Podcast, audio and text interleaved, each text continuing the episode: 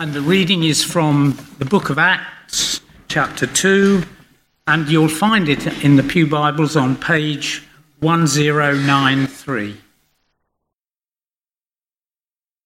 The Acts, chapter 2, commencing to read at verse 1. When the day of Pentecost came, they were all together in one place. Suddenly, a sound like the blowing of a violent wind came from heaven and filled the whole house where they were sitting. They saw what seemed to be tongues of fire that separated and came to rest on each one of them. All of them were filled with the Holy Spirit and began to speak in other tongues as the Spirit enabled them. Now there were staying in Jerusalem God fearing Jews from every nation under heaven. When they heard this sound, a crowd came together in bewilderment, because each one of them heard was heard speaking in his own language. Utterly amazed, they asked, Are not all these men who are speaking Galileans? Then how is it that each of us hears them in his own native language?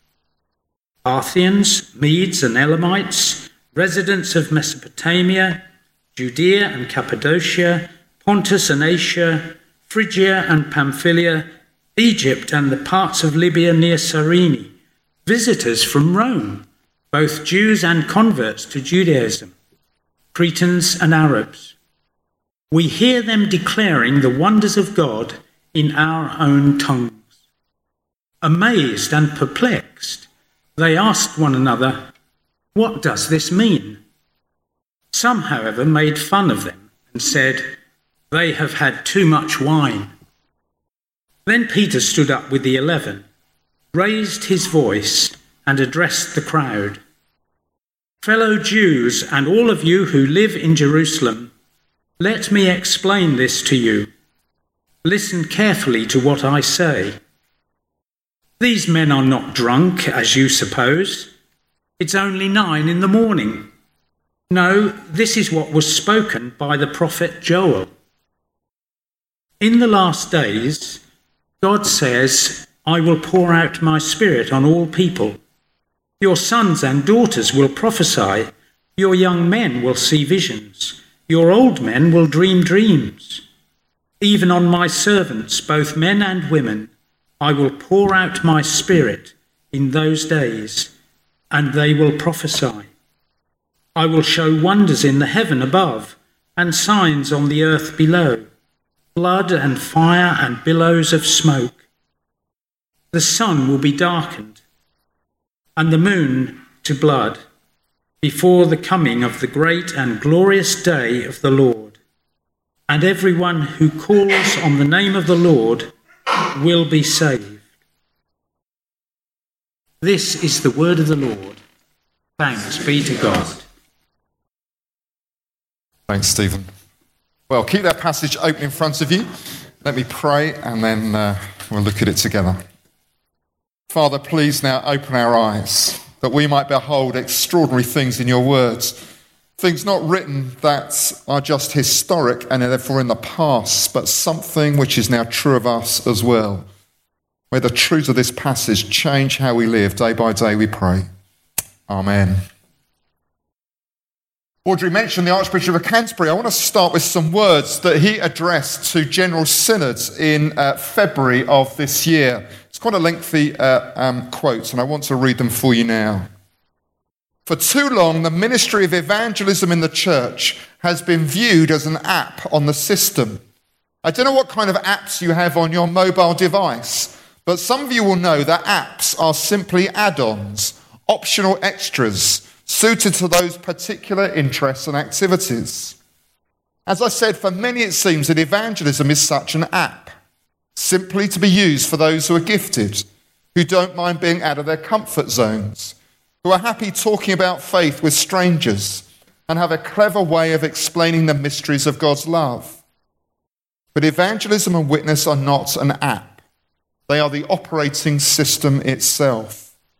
Evangelism is the proclamation, the setting forth, the holding out of the good news of Jesus Christ. in ways that do justice to the beauty, integrity, joy, and power of the one who was dead and is now alive. The one who lived for us, died for us, rose for us, ascended and praised for us. It is from God, about God, with God, and because of God. Above all, he calls and enables us to be his heralds, those who proclaim the good news. All Christians are witnesses of the love of Jesus Christ. The Spirit comes to us precisely for this task. And as witnesses of Jesus, we then become witnesses to Jesus, relaying what we've experienced and what we have known to others. Audrey asked, Did the Archbishop suggest we might pray? Now, I get a feeling he was telling us to get on and do it and not just pray, but just to get out there. Don't you think? What he told Synod, I think, is what's saying to us. And I want to state at the outset this morning what we made very clear in our vision statement right at the beginning of this year that the operating system, the thing that drives everything we do as a church here, must be evangelism. I want to state it very, very clearly. I remember a conversation many years ago before I was ordained. A vicar who I respected enormously of a very growing church, a church that grew from next to none to about four or five hundred. And he said to me this no church should ever have an outreach team. No church should ever have an outreach team. And I was shocked at first. And then he explained. He said, evangelism must permeate every part of church life. It must be the reason we do what we do. Uh, the ultimate reason, sorry, for w- uh, what way we do what we do is ultimately to make Jesus known. Evangelism should be the agenda of every team in our churches the pastoral team, the worship team, the buildings team, discipleship, small groups, finance.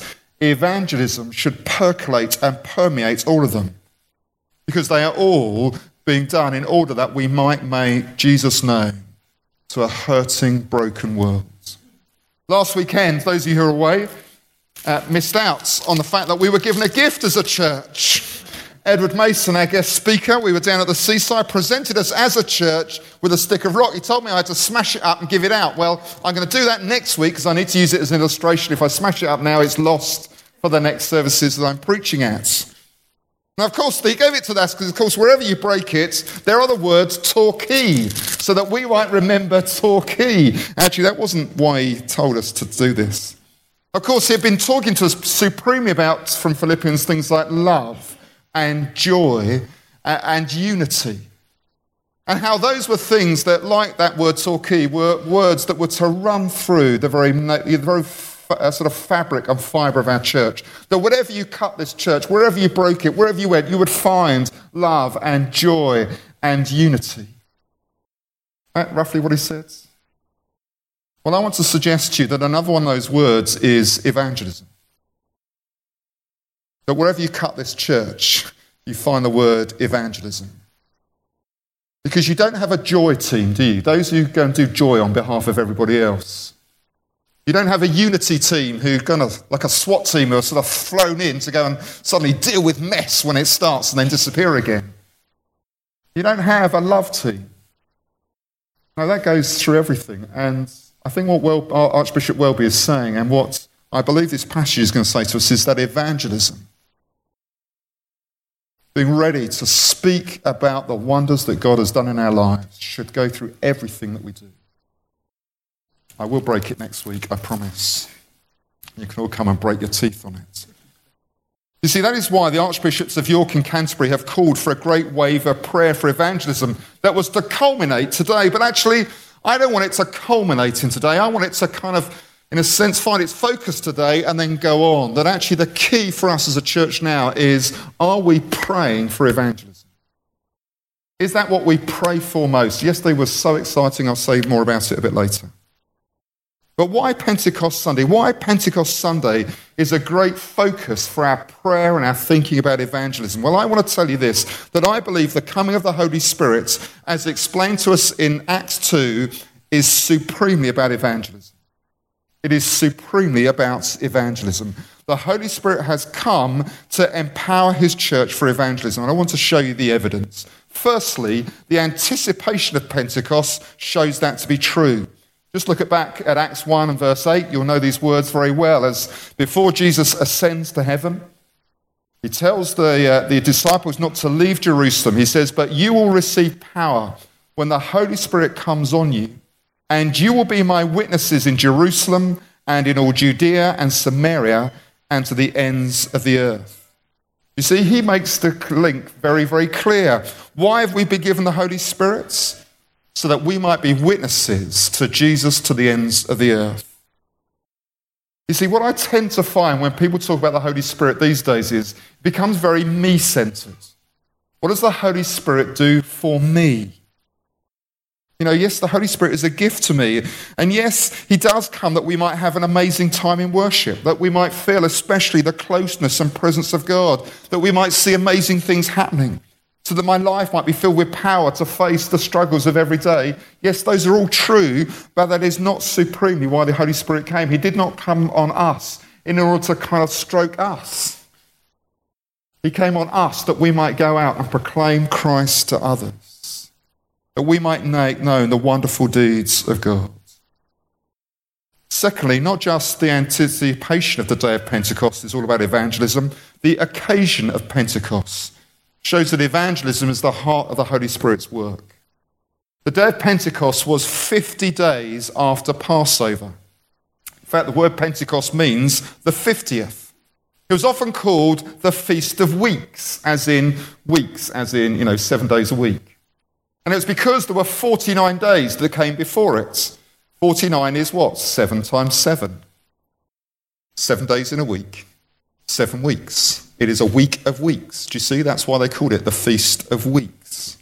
And Passover occurred in mid April, so Pentecost uh, always happens at the beginning of June. It was the best attended of all the great feasts. Why? Because the travelling conditions were at their best.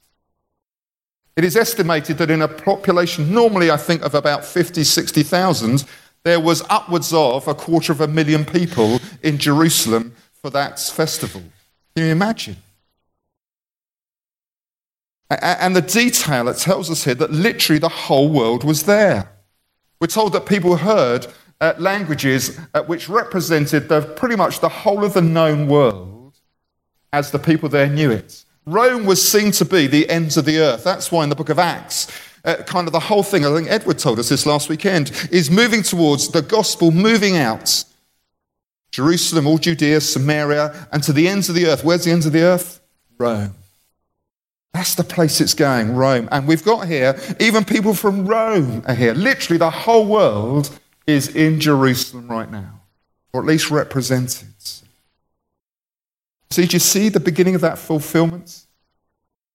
Wait for the Holy Spirit, and you'll be my witnesses to the whole world. Well, here we are symbolically. The Holy Spirit has come, and symbolically, you are now ready to undertake the task I've given to you, the task the Spirit's come for. But it goes deeper than that. The day of Pentecost was a harvest festival. It was also known as the Feast of First Fruits. And it was emphasized by a special offering of two baked loaves which were made from freshly gathered wheat. And they were described in Leviticus 23:17 as the first fruits to the Lord. You begin to see how symbolic then this day is. The Holy Spirit comes on his people, about 120 of them. They, under the power of the Spirit, begin to declare the praises of God. Peter gets up and preaches the most extraordinary sermon, and 3,000 are converted on that very first Pentecost Sunday. They are the first fruits of an even greater harvest. Remember what Jesus says in a bit of Matthew that we have yet to get to in Matthew 9? Then he said to his disciples, The harvest is plentiful, but the workers are few. Ask the Lord of the harvest, therefore, to send out workers into his harvest field. Pentecost is the first fruits of God's great mission to bring the good news of Christ to the whole world. And he urges them to pray for others to come on and take that mission on. Who were they praying for? Who were those disciples praying for?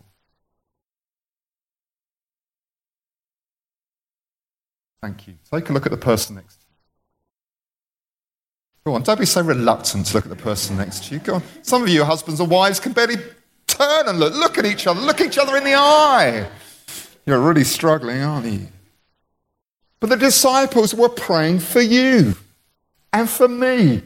That in 2016, in Trull and in Taunton, there would be workers who would go out into the harvest field. The problem is not that there's not a harvest, the problem is there's not people going out there to, to bring the harvest in. The disciples were praying for you and for me that we would continue that work. But you see, firstly, the anticipation of Pentecost is all about evangelism.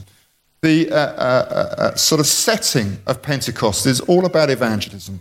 And then, thirdly, the events of Pentecost, I think, again, show evangelism is at the core of what this church is to be. And I want to pick out the three key symbols that come out of the events. Firstly, do you notice the wind? Perhaps it starts as a breeze just starting to go through the uh, room and the shutters start to just flap a little.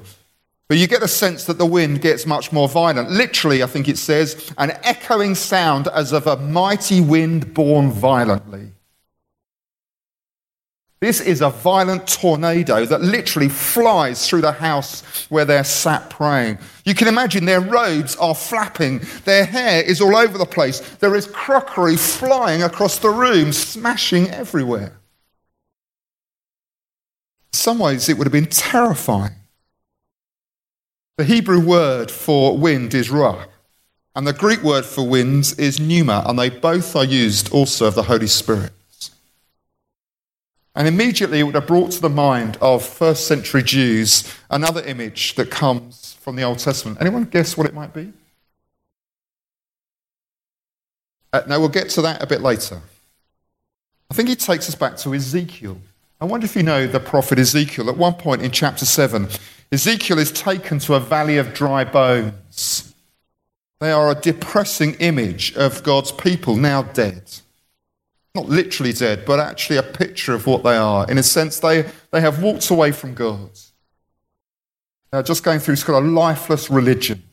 Oh, yeah, they'll talk of God, they'll talk of many gods.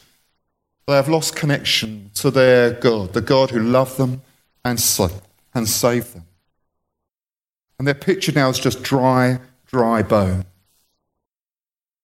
And Ezekiel uses the word ruach wind to describe a wind that begins to move across that valley as he spoke these words that God had given him. Come from the four winds, O breath, and breathe on these slain, that they may live. So I prophesied as he commanded me, and the breath came into them, and they lived and stood on their feet, an exceeding great army. And if you know the detail, it all gets a bit gory as the bones begin to clatter and the the sort of sinews and the muscles and the flesh and all that start to build around the bodies. You know, been, that would have been sort of 18 certificate stuff, as you watched it happening. But suddenly, what was once bones and death now is a great mighty army, ready, prepared to go and be what Israel was always meant to be a light to the Gentiles. Share the good news of Christ, of God with others. See, Pentecost is a moment when God raises an army of spirit filled, joy filled people ready to bear witness to the remarkable work of God in their lives. That is what you see here, isn't it? Suddenly, 120 people who are kind of quietly sat in a room suddenly become 120 people who now can go and literally change the world. All because the Holy Spirit of God, the life giving Spirit of God, comes on them. The problem is in this country is that most people see the church as like that valley of dry bones, don't they? That's how most people in this world see the church. They look at this, to them, fusty old building. They don't even notice we're in here. And everything on the media says we're dead. How are they going to discover we're not dead? How are they going to discover we're not there? Get out there and be joyous, spirit filled people. People in whom the presence of God is there and who are just joyfully telling people, wow, God has done amazing things in my life. And to think more like an army. Now, please, I'm very careful of military language when it comes to the Christian life. I know we love singing, oh, you know, onward Christian soldiers. But it can conjure up some difficult images. But I suppose I sit a bit like the 25 of us that yesterday headed out into Trull to pray. Because actually, that is the only weapon we have. We can't go and bash people's doors down and make them Christians. No, we're not asked to do that. I mean, that's what has happened in the past many centuries ago, and it is abhorrent that that's the way it was done.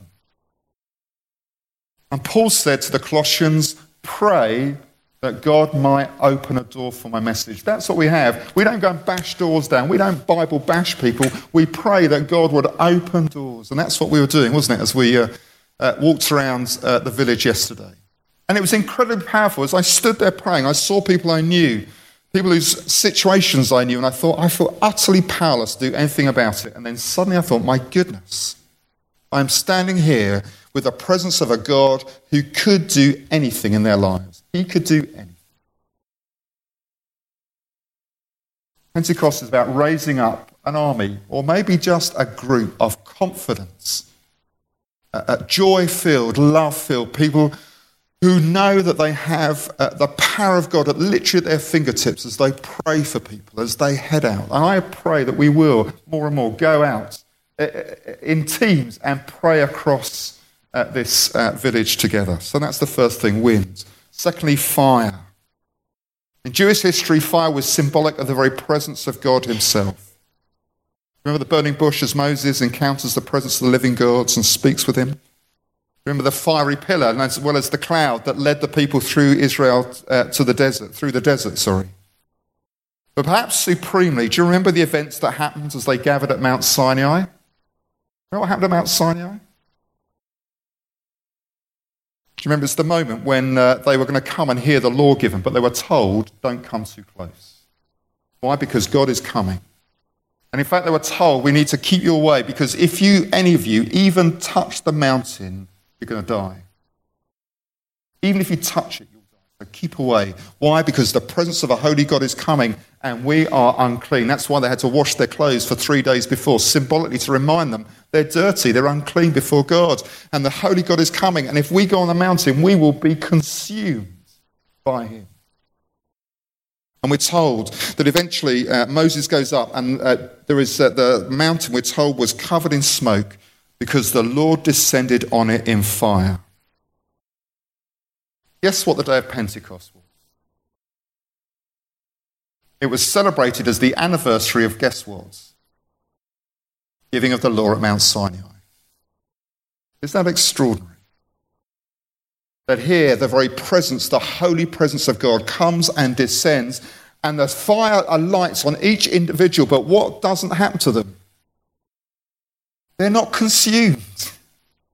There is nothing to fear. That is the gospel we have to share with our world. That God is not someone to be scared of or kept at arm's length, but a God who longs to come close. And because of Jesus Christ and his forgiveness that he wins for us on the cross and through his resurrection, the holy presence of God can come and live in us, upon us, inside us. And notice it's not a general fire, it alights on every single one. And what that tells me is this is that when you go into the office tomorrow, when you go to school tomorrow, when you go to the WI or wherever you go tomorrow, guess who goes with you? The holy presence of the living God goes with you. The, New Test- the Old Testament people of God could never have conceived of what you now take for granted each and every day.